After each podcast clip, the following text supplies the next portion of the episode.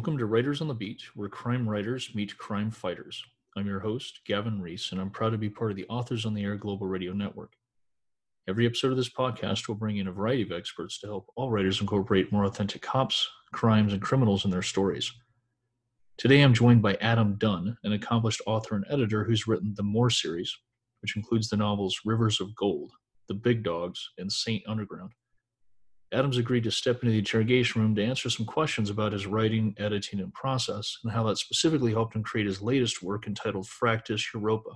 This effort is a collection of stories Adam co edited with the late Eric C. Anderson, a former U.S. intelligence officer and author of the new Caliphate trilogy and a cyber thriller called Bite. Fractus Europa features stories from a number of accomplished authors, journalists, and professionals, and includes tales of American journalists uncovering Russian secrets in Moscow healthcare workers struggling to keep the NHS system afloat in post Brexit England, and a Ukrainian soldier reconciling his pre and post war identities. Welcome to Writers on the Beat, Adam. I greatly appreciate you coming in today. Thanks for having me. Uh, I'm reading Fractus Europa now, and this is a fantastic collection of, of, what I think are really relevant stories about what our near future may look and feel like for readers who haven't yet picked up a copy. What do you want them to know about this publication? foremost, it's uh, it's really due to uh, the tireless labor of my co-editor, uh, the late Eric Anderson, who uh, passed away very suddenly in October of 2018.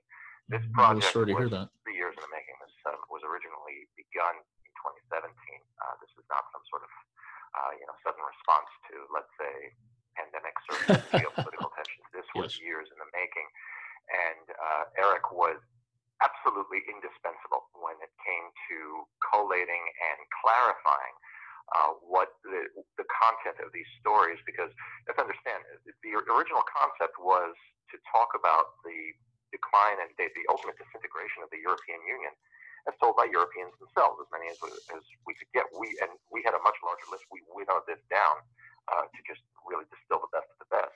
But you have to understand, uh, many of these writers, some of these people were first-time writers because the writers themselves. This is a collection of journalists, uh, mm-hmm. private investigators, security experts, people who work on fraud. They chase money launderers. Uh, they, uh, you know, they're, they're a lot of them are just straight out detectives, and most of them, for most of them, English is not their first language. okay, so we had, you know, we were we were up against the, the the the challenge was twofold first we had to really work with these people, many of whom had never written a word of fiction in their lives. And also, many of them just simply don't write in English. Mm-hmm.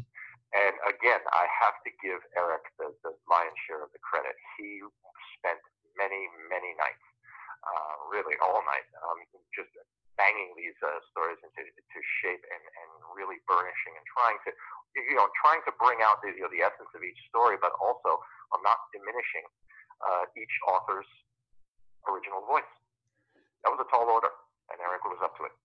Now, thriller writers generally try to rip their plots from the headlines or, or, use today's news to predict tomorrow's events and form a plot around that potential. Uh, that potential. And Fractus Europa, I think, is a really excellent example of doing just that and doing it really, really well. H- how did this collection come about? What inspired its creation? The perception among myself, Eric, uh, and uh, some others on my team, that the European Union is on its last legs. Uh, mm-hmm. I'm not alone in that. Um, as recently as April 17th, Emmanuel Macron uh, said in an interview with the Financial Times that uh, this is this is our moment of judgment. Mm-hmm. And while he was speaking of you know potential economic collapse uh, from the strains brought about by the current pandemic, uh, the shock for the EU, I mean, the EU has been suffering a series of body blows over the, the, the past, really, just throughout this century.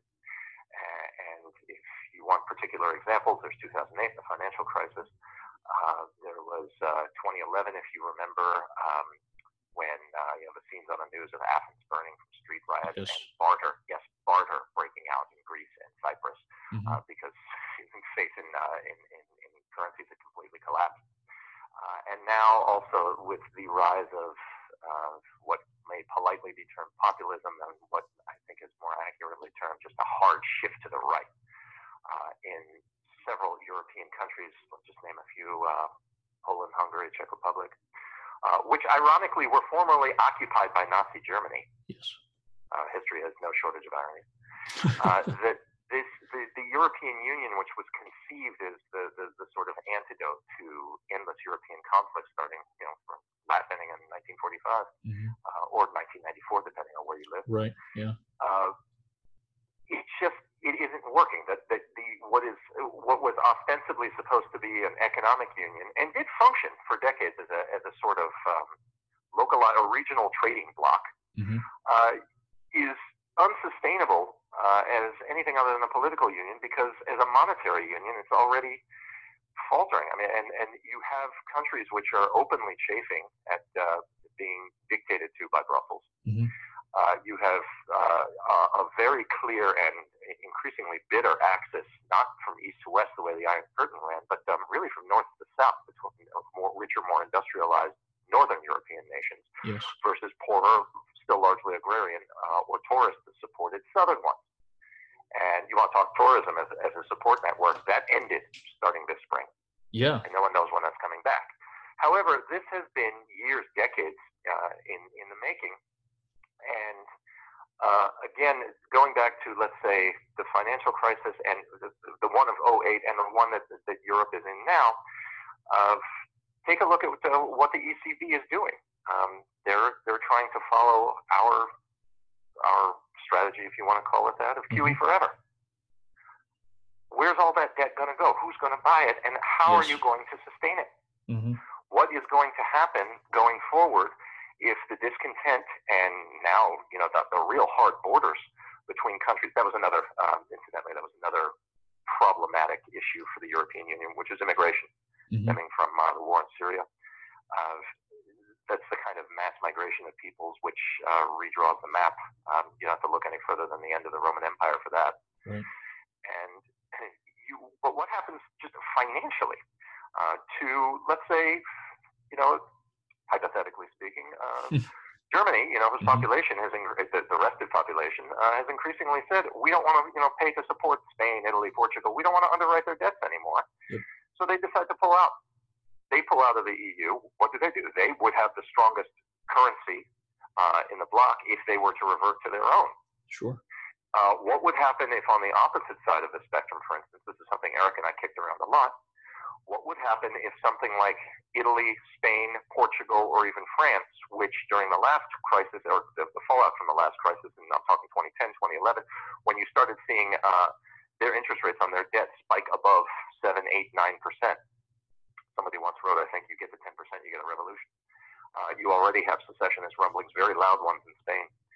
Uh, what happens if one of those countries pulls out? Let's say Italy or Portugal. Well, if they revert to their own currencies and they want to stay competitive, the first thing they would most likely do is they go back to their currency and then they devalue it. They send it to the floor, which means if you are a denizen of that country, mm-hmm. you just saw your life savings wiped out. Yes. You saw the purchasing power of whatever you bring home from your, your day job, if you still have one, wiped out. Uh, what happens then? How do you eat? Mm-hmm. How do you feed your family? How do you keep a job? How do you sustain it? How do you, that's never mind saving for retirement. How do you save? So these are the sorts of questions that Eric and I would, were trying to kick around, and we really thought that the best way to go about this, if we were going to look at a, real regional decline or collapse, that's what we were really interested in. Uh, how best to tell that story mm-hmm. uh, than by going to people who live in it and let them tell it. And that's what we did. And I'm glad you brought this up a couple times because this is something I really wanted to uh, to make sure we we addressed with you today is that the authors you've included in this, as you, as you mentioned, a lot of them are not, you know, they're they're not household name authors, and, and as you mentioned, many of them are, are not actually authors by by profession. But um, in addition to writing, and I imagine some of it's a, a lot of it due to you and Eric's editing, but they're they've written fantastic fiction, and they're very serious professionals with personal insight into the tales that they've created, and so, Peter Heather, for example, is a professor of medieval history who probably knows a thing or two about how governments and people have interacted over time, right? Uh, Conrad's a well traveled journalist with a Rolodex probably worth dying for. Uh, Preston Smith's is investigative journalist with the stones to take on organized crime in the UK. David Dozer's a 30 year intel officer and law graduate who helped transition Hungary's intelligence services into democratic institutions following the Iron Curtain collapse. Graham Thomas has lived all over the world, worked in corporate finance, and specializes in investigating financial corruption and money laundering. Nick Eden joined a covert special forces unit, tracked high value terror targets around the globe, and now successfully uncovers illicit money laundering operations that divert criminal proceeds to global syndicates and conspirators. For a writer, just knowing one of these experts would be an incredible asset. So, how did you and Eric find such a diverse and personally experienced group of professionals and authors to join Fractus Europa? We, we went through the investigative pool. Eric and I uh, are we have always been fascinated with financial crime. Mm-hmm. And uh, Eric, who has an intelligence background himself, uh, was very well schooled in how he could look at any point on the map, almost throw a dart at a, a map of the world and mm-hmm. say, okay, here's how dirty money moves in China. Here's how it mm-hmm. moves in, or anywhere. Here's how yeah. it moves across the Pacific Rim. Here's how it moves between Australia and New Zealand. Here's how it moves across, uh, you know, from Russia, you know, to points west. And we so a lot of the people that we went to were security and intelligence professionals themselves, uh, or journalists who would write on the same. Uh, and in fact, point of fact, um, we lost contact with one of them, uh, Daria Sapenko, who uh, was our Ukrainian yeah. contributor. Uh, I should point out that she filed her story. She was in the Donbass region of Ukraine when uh, the Russians rolled in, and um, we lost contact with her uh, over the course of production, and uh, I really have had no luck trying to in, in trying to, to track her down. We don't know if she's still alive. Uh, she was writing the kind of stories from the Donbass under extreme duress, which the Russian regime, mm-hmm. shall we say, did not approve of. Tough situation to be in. Yeah, that was something I was hoping you were going to have good news for us today. Was that she had been found alive and well, and all was going to turn up roses, and it doesn't sound like that's the case we uh, we we really don't know, and it's extremely difficult to get any kind of reliable information uh, out of Donbass right now. And we um, we keep trying, but uh, we don't know. And the uh, at least uh, you know we, we she was she was able to get her story out, but and I mean I remember uh, just between trying to move copy westward and trying to move money eastward. I mean, yeah. you can imagine how bank compliance people would have jumped all over. Why are you sending money into occupied Russia? Yes. yeah. Russian territory, yeah. so on and so forth. Um, that was a lot of what we came up against, and this, incidentally, is, I think, uh, you're you're you're you're watching the collapse of the the project sort of happening, unfolding very very slowly in real time. Mm-hmm. And uh, I mean, what happened in, in Ukraine is just seemingly one example. I've already mentioned secessionist rumblings in Spain. Uh, our British contributor, uh, Dr. Peter Heather, um, was writing about post-Brexit England, what mm-hmm. it might be like living in there. Uh, they're in it. They passed it, and Brexit is also going to unfold in stages. And what may happen yet in the Baltics, um, I think, is well, I think it's it's not really anybody's guess anymore. You know, when Russia parks uh, going on a division of troops, you know, a stone's throw from the uh, the Norwegian border, you kind of see the writing on the wall. Mm-hmm. And uh, this is those are the more overt political or geopolitical movements which are eroding the pillars of support for the EU. But there's a lot of internal disintegration that is happening, and mo- much of that, some of it is social, uh, whether it's immigration or societal discontent or a, a turning away from institutions, a lack of faith in the institutions that have governed over Europe since the end of, of World War II, uh, or it's financial. Mm-hmm. This is a double whammy. I mean, a real yes. one-two punch between 2008 and 2020 of what has happened financially to try to keep what is what was envisaged as uh, a trading bloc and a monetary union, but really hasn't worked out that way. And now you have this terrible, terrible strain being imposed on these enormous safety nets, much larger than those uh, in the United States, uh, to try to maintain this polyglot, multi-ethnic, uh, patchwork quilt of, of mm-hmm. populations, which is also uh, creaking under the strain of several, you know, the, the, arrival of several million immigrants over the better part of a, of a decade. Yes. Uh, you know, what's the final straw? We don't know. Uh, and Eric and I, this was not a prediction, mind you. We didn't have a crystal ball. I still don't. Uh, but it was a, what we felt was a, a warning of, uh, of what may happen. And again, we thought the best approach was simply to go to the people who were living there And let them tell the story. And on, on that note, the everything that's I've read in this is so real, so plausible, so authentic that as I'm reading through it, I, I couldn't imagine that the crimes and criminals are totally fictional. And the cynical, hyper vigilant cop in me hopes for the you know the safety and protection of the authors that every one of these actually turns out to be a pen name to protect them and their sources but you know they being brave enough to live and work in those parts of the world and to tell honest stories about what's really happening um, is an incredibly underrated character trait. And I'm very grateful that you found these folks who are willing to play along. Hopefully, we can in other regions. Eric, before he passed, um, he and I kicked around the idea of the, the, the Fractus Europa was an experiment. We wanted to just see if it was possible to do it, to bring this out. As I said, it took several years. Uh, but we had envisaged uh, potentially a series uh, beyond Fractus Europa, Fractus Asia, mm. Fractus Africa, Fractus America. And what um, the, the, the, the, choice of title was deliberate, it was Eric's choice, mm-hmm. um, using the Latin and, um, and really harkening back to the fall of the Western Empire when in, in trying to examine the dynamics of a, of a massive regional societal collapse, mm-hmm. of going back to the best example we in the Western world know of, which is the Western Roman Empire, which had been around for so long, the best part of a thousand years, everybody simply assumed it would go on forever. Yes. Until it didn't. Yeah, and that that is really the yardstick by which you know we we measure our relative success, right? Is you know, well, you know, we're not Rome isn't yet burning here in America, so we should be fine. And that that I don't think is the truth. I, I think that you know there are a lot of parallels historically between what has taken down empires over time and what we're seeing across societies, but especially here in the in the U.S. And I I think the the quotes with which you've opened and closed Fractus Europa really convey a sense of a dismal sense of where our societies are headed if we don't change this trajectory. Well, the it's also the, the, the sort of I guess modifying uh, a, a somewhat tarnished belief. Um, no accident that Eric chose Nietzsche for uh, for the opening quote. Um, mm-hmm. I studied Nietzsche myself. I wrote my undergraduate thesis on him, and um, this is uh, when I when I mentioned distrust of and turning away from institutions earlier. Uh, that's really what comes through a lot in mm-hmm.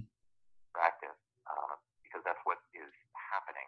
We see across the EU and you can see it in the rise of you know so-called uh, the populist movements, but basically in a hardening of political stances, um, hardening of views towards immigrants, mm-hmm. um, strengthening of borders, uh, and now thanks to the pandemic, I mean, really, it just what what was always in Europe the danger, uh, particularly from the right, uh, of this kind of xenophobia, which mm-hmm. has at times erupted into just open carnage.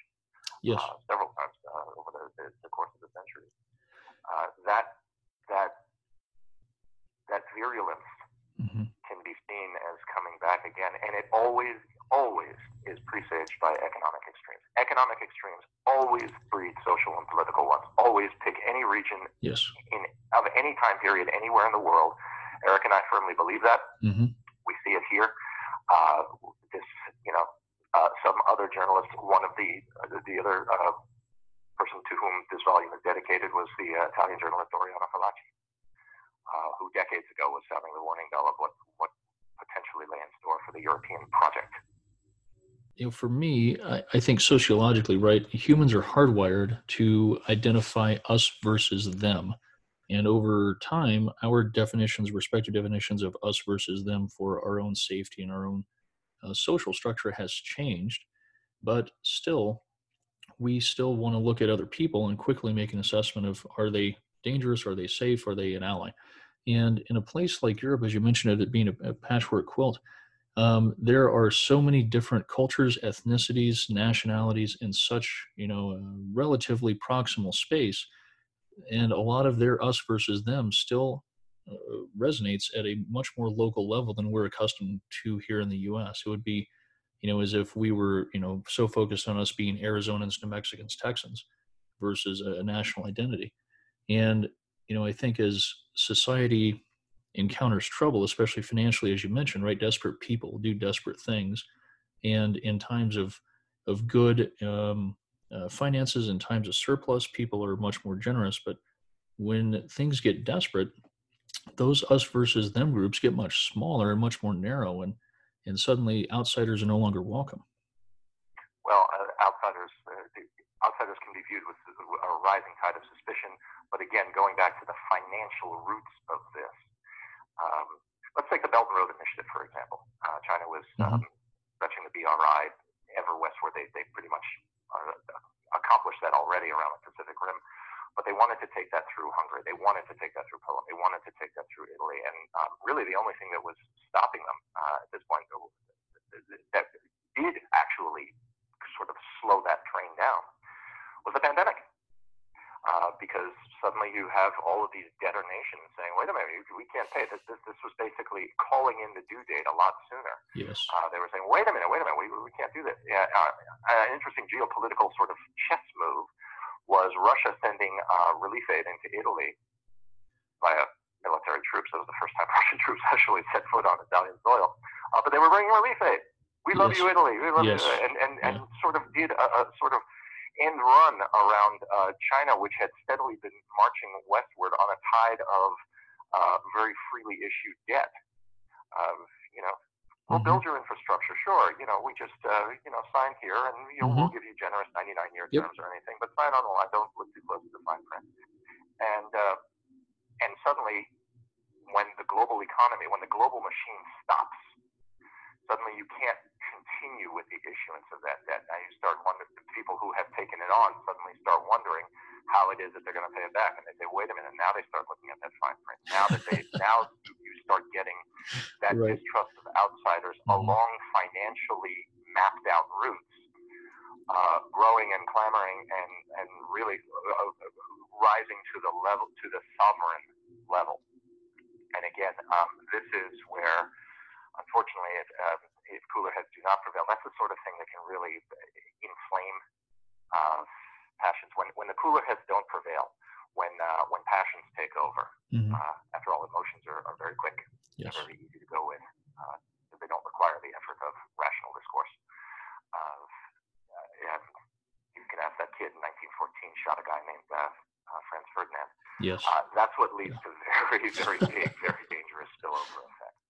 I am hoping that that will not be the case here, but I am also very, very concerned about what kind of picture this has for a historically internecine, uncomfortable uh, environment.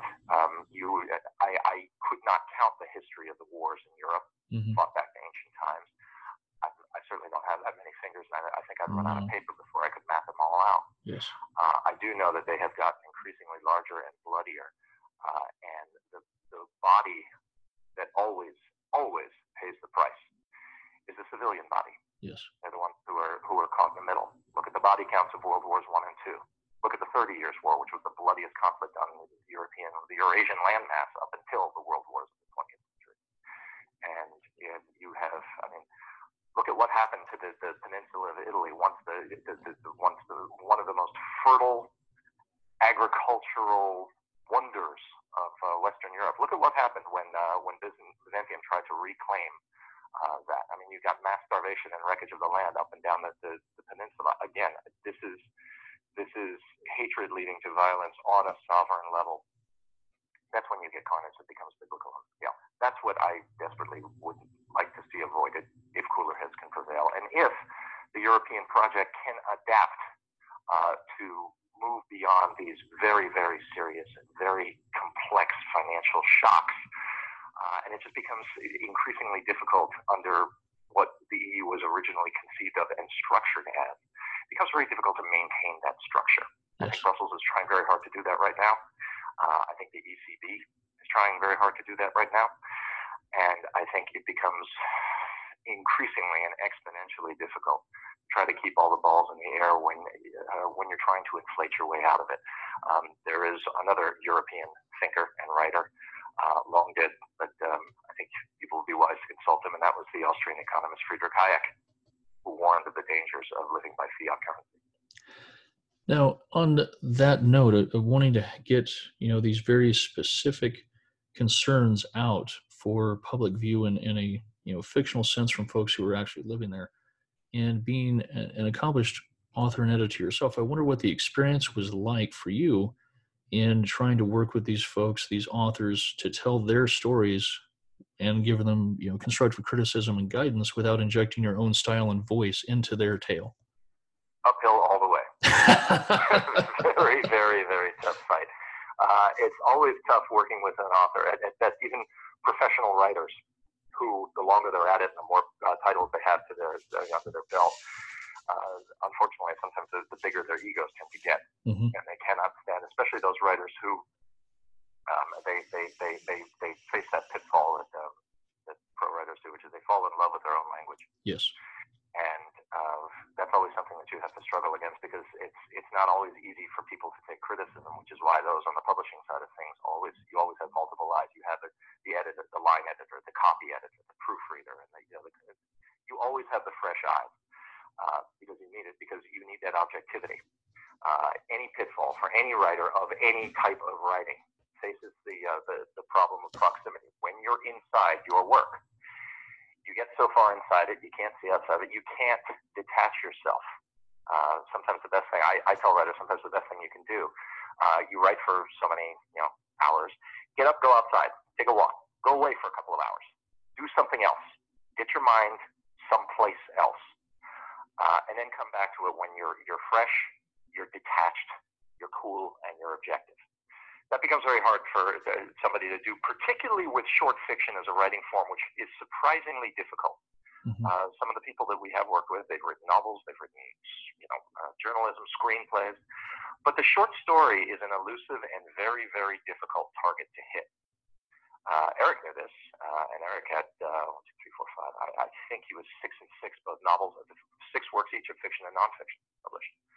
Uh, and the, the, the short story um, that drove him, it's of a wall.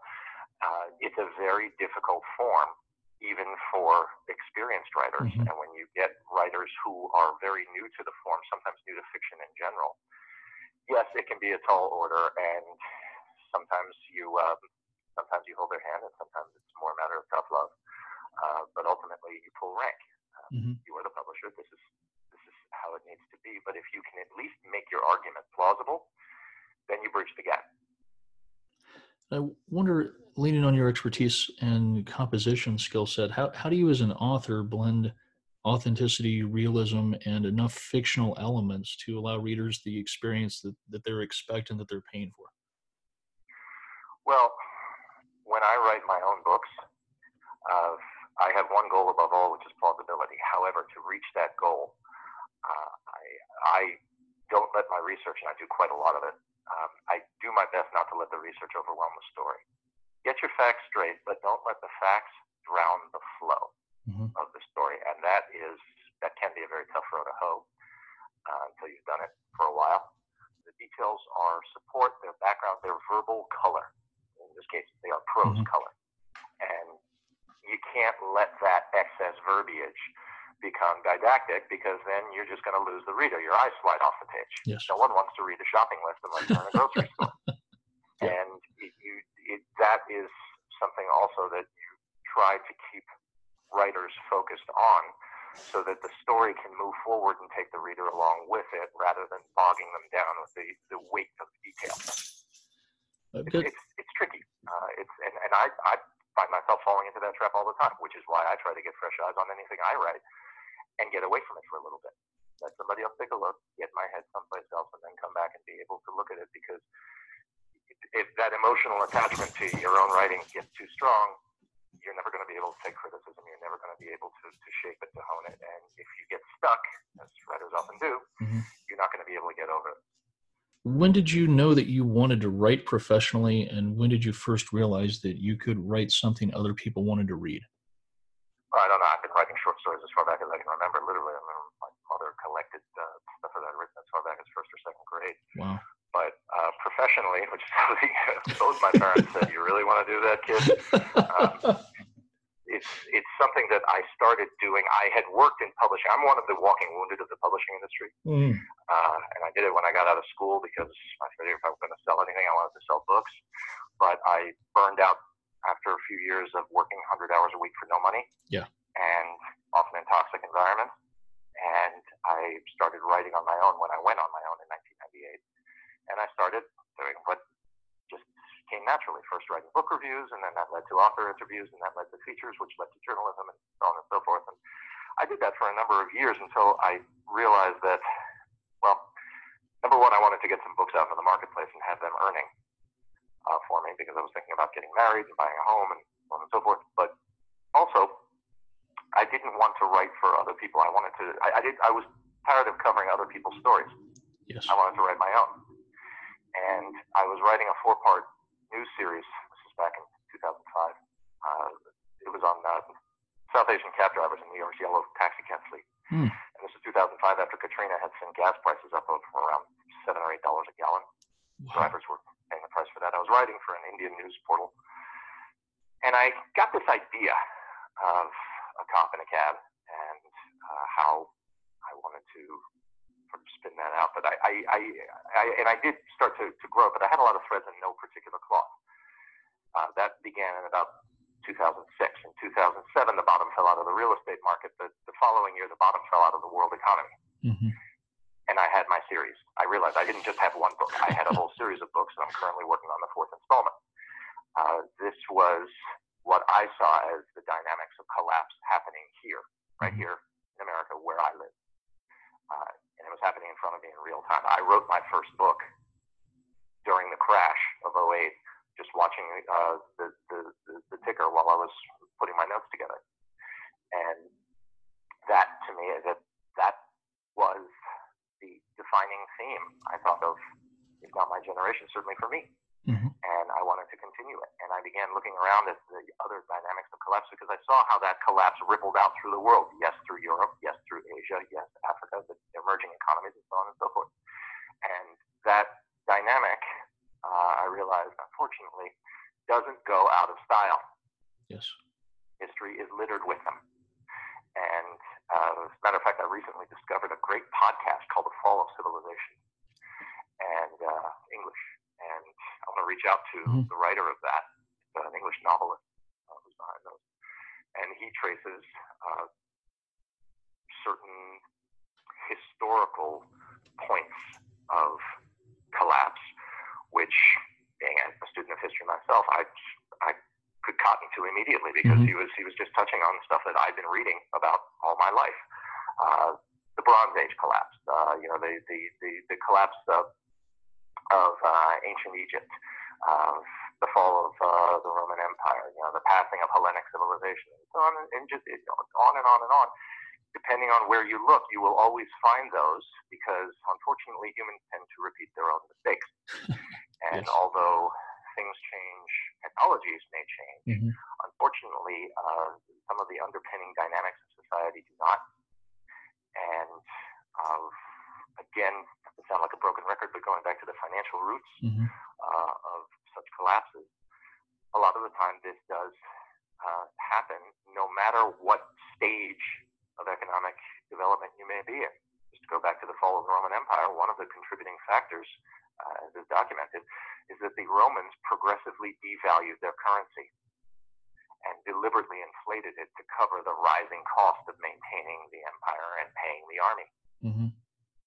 Uh, that led to ultimately a distrust of and turning away from the currency. People didn't trust it anymore, and it became increasingly difficult as to pay a rising and service a rising mountain of debt with a diluted fiat currency.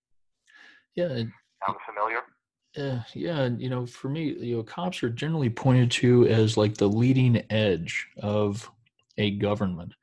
But I would argue that equal to that is its currency, stability, and reputation. And um, the you know having a an ill-gotten police force is, is is a dangerous thing. But having a currency that no one around the world or in our own populace trust will destabilize everything very quickly.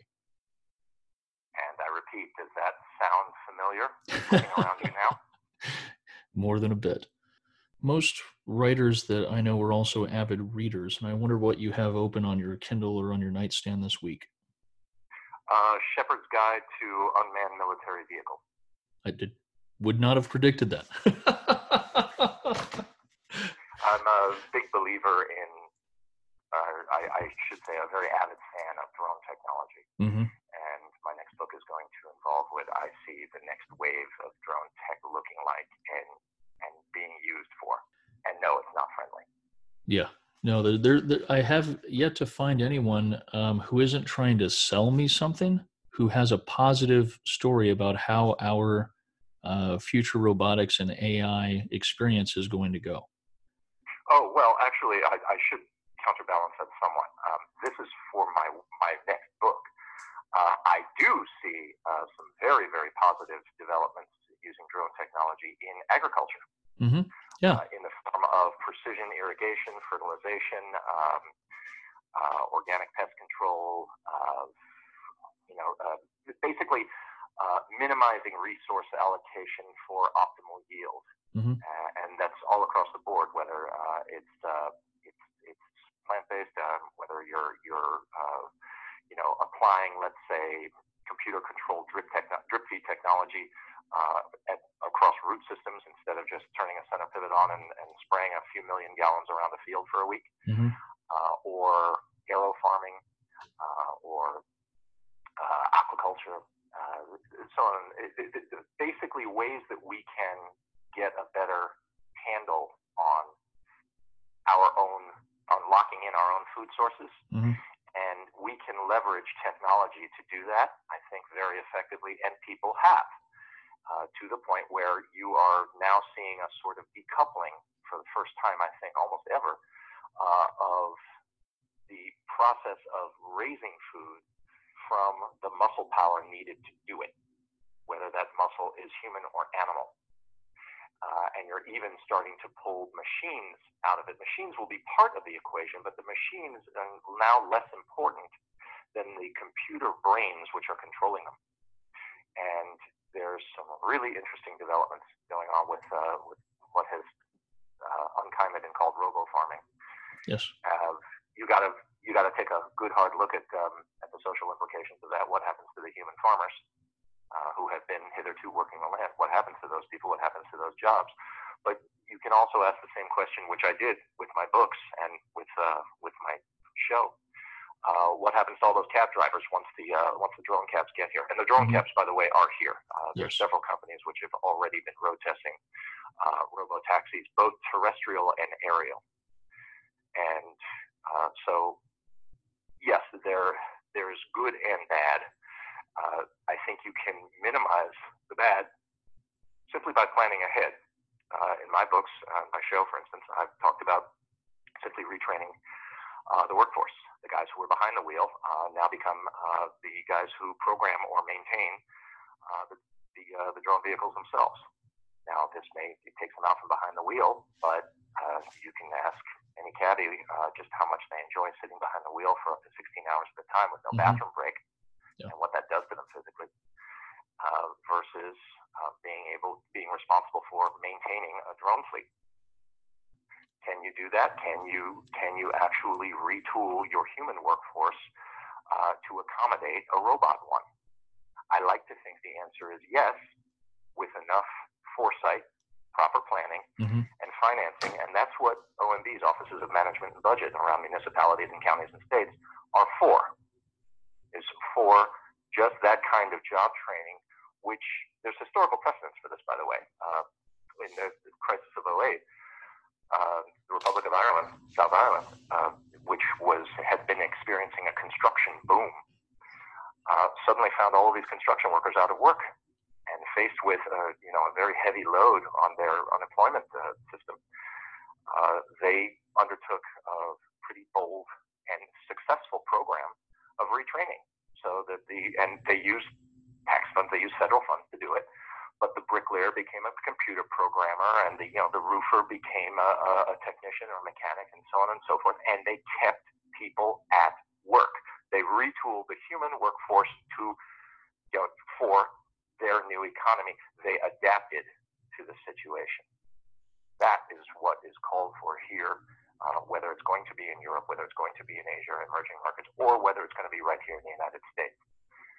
I hope it can be. I know it can be done. Mm-hmm. I have no way of knowing if it will be done. Now, as a as an author, I really enjoy reading books through a couple times. First time for fun, and then second time going through and, and breaking the thing apart and tearing it down to study the the author's craft. Uh, what are a few novels that you think thriller authors should study to improve their craft and their storytelling? Kingdom of Shadows by Alan Furst. Uh, let me see. Oh, uh, Coffin for Dimitrios by Eric Ambler.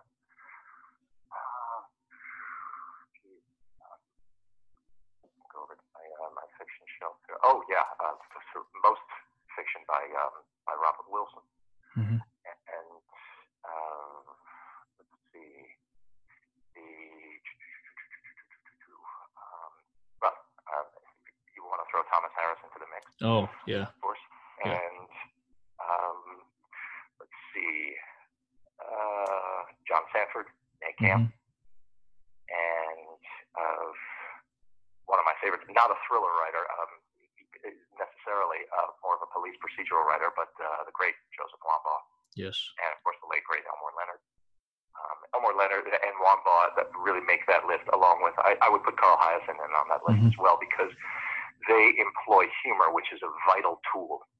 Uh, when you're going to write about the dark side of things, whether it's the city or the psyche, uh, you want to have a little levity to counterbalance things mm-hmm. because writers can fall into the trap of writers, writing of the solitary craft. And if you stay in the darkness for too long, you might not be able to find the light switch.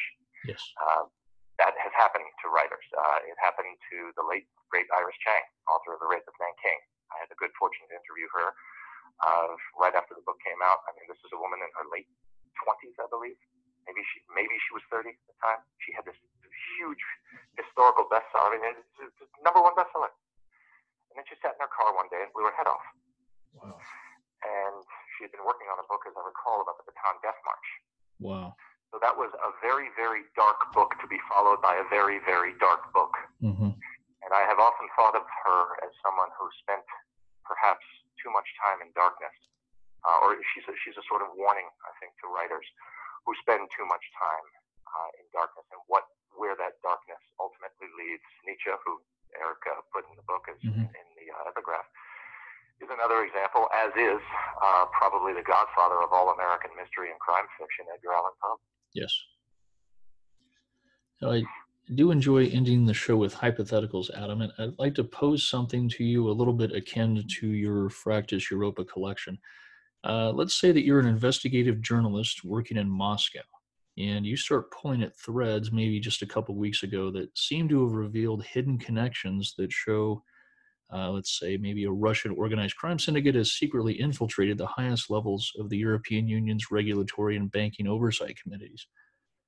You're convinced that you're being followed, but you're determined to stay in Moscow to dig up enough evidence to bring this investigation to light. What I want to know is this if you could tap in any two fictional investigators, detectives, assassins, covert agents, or revenge artists uh, to help you survive this and get your story out, who do you bring into your fight? You would probably want the greatest investigator ever put to paper, which is Sherlock Holmes.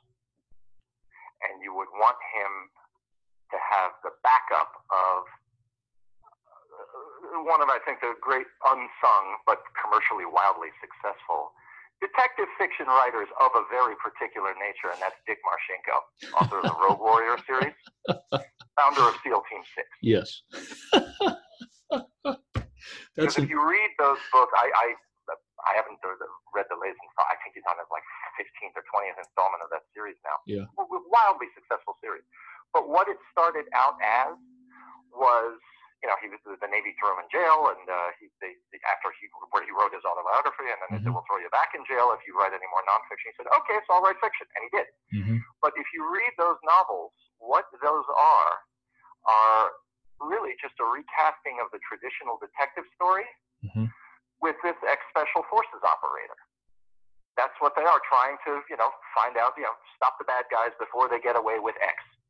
Yes. And that is still the, you know, if you to use your hypothetical situation in Moscow, the same dynamic would hold true of, I think it was Dashiell Hammett who wrote the essay of the evolution of the cowboy into the detective. Okay.